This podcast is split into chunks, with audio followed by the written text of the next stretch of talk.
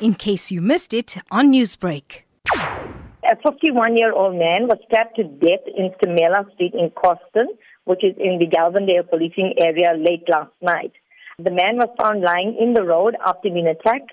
At this stage, the motive for the attack is unknown, and uh, we are still seeking the next of kin. Um, according to our detectives, we are still trying to determine uh, what really went on and who were the suspects in this incident. We are investigating a case of murder.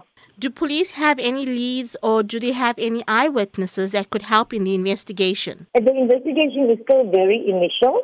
Uh, so we will be conducting inquiries in the area, but at this stage we really don't know what happened. There are no witnesses that have come forward last night, but um, most probably with, uh, with further investigation, we hope to make a breakthrough in the case. Now, you did also say that police are seeking the next of kin to assist in identifying the body of the 51 year old man.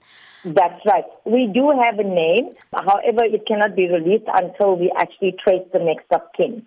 Newsbreak, Lotus FM, powered by SABC News.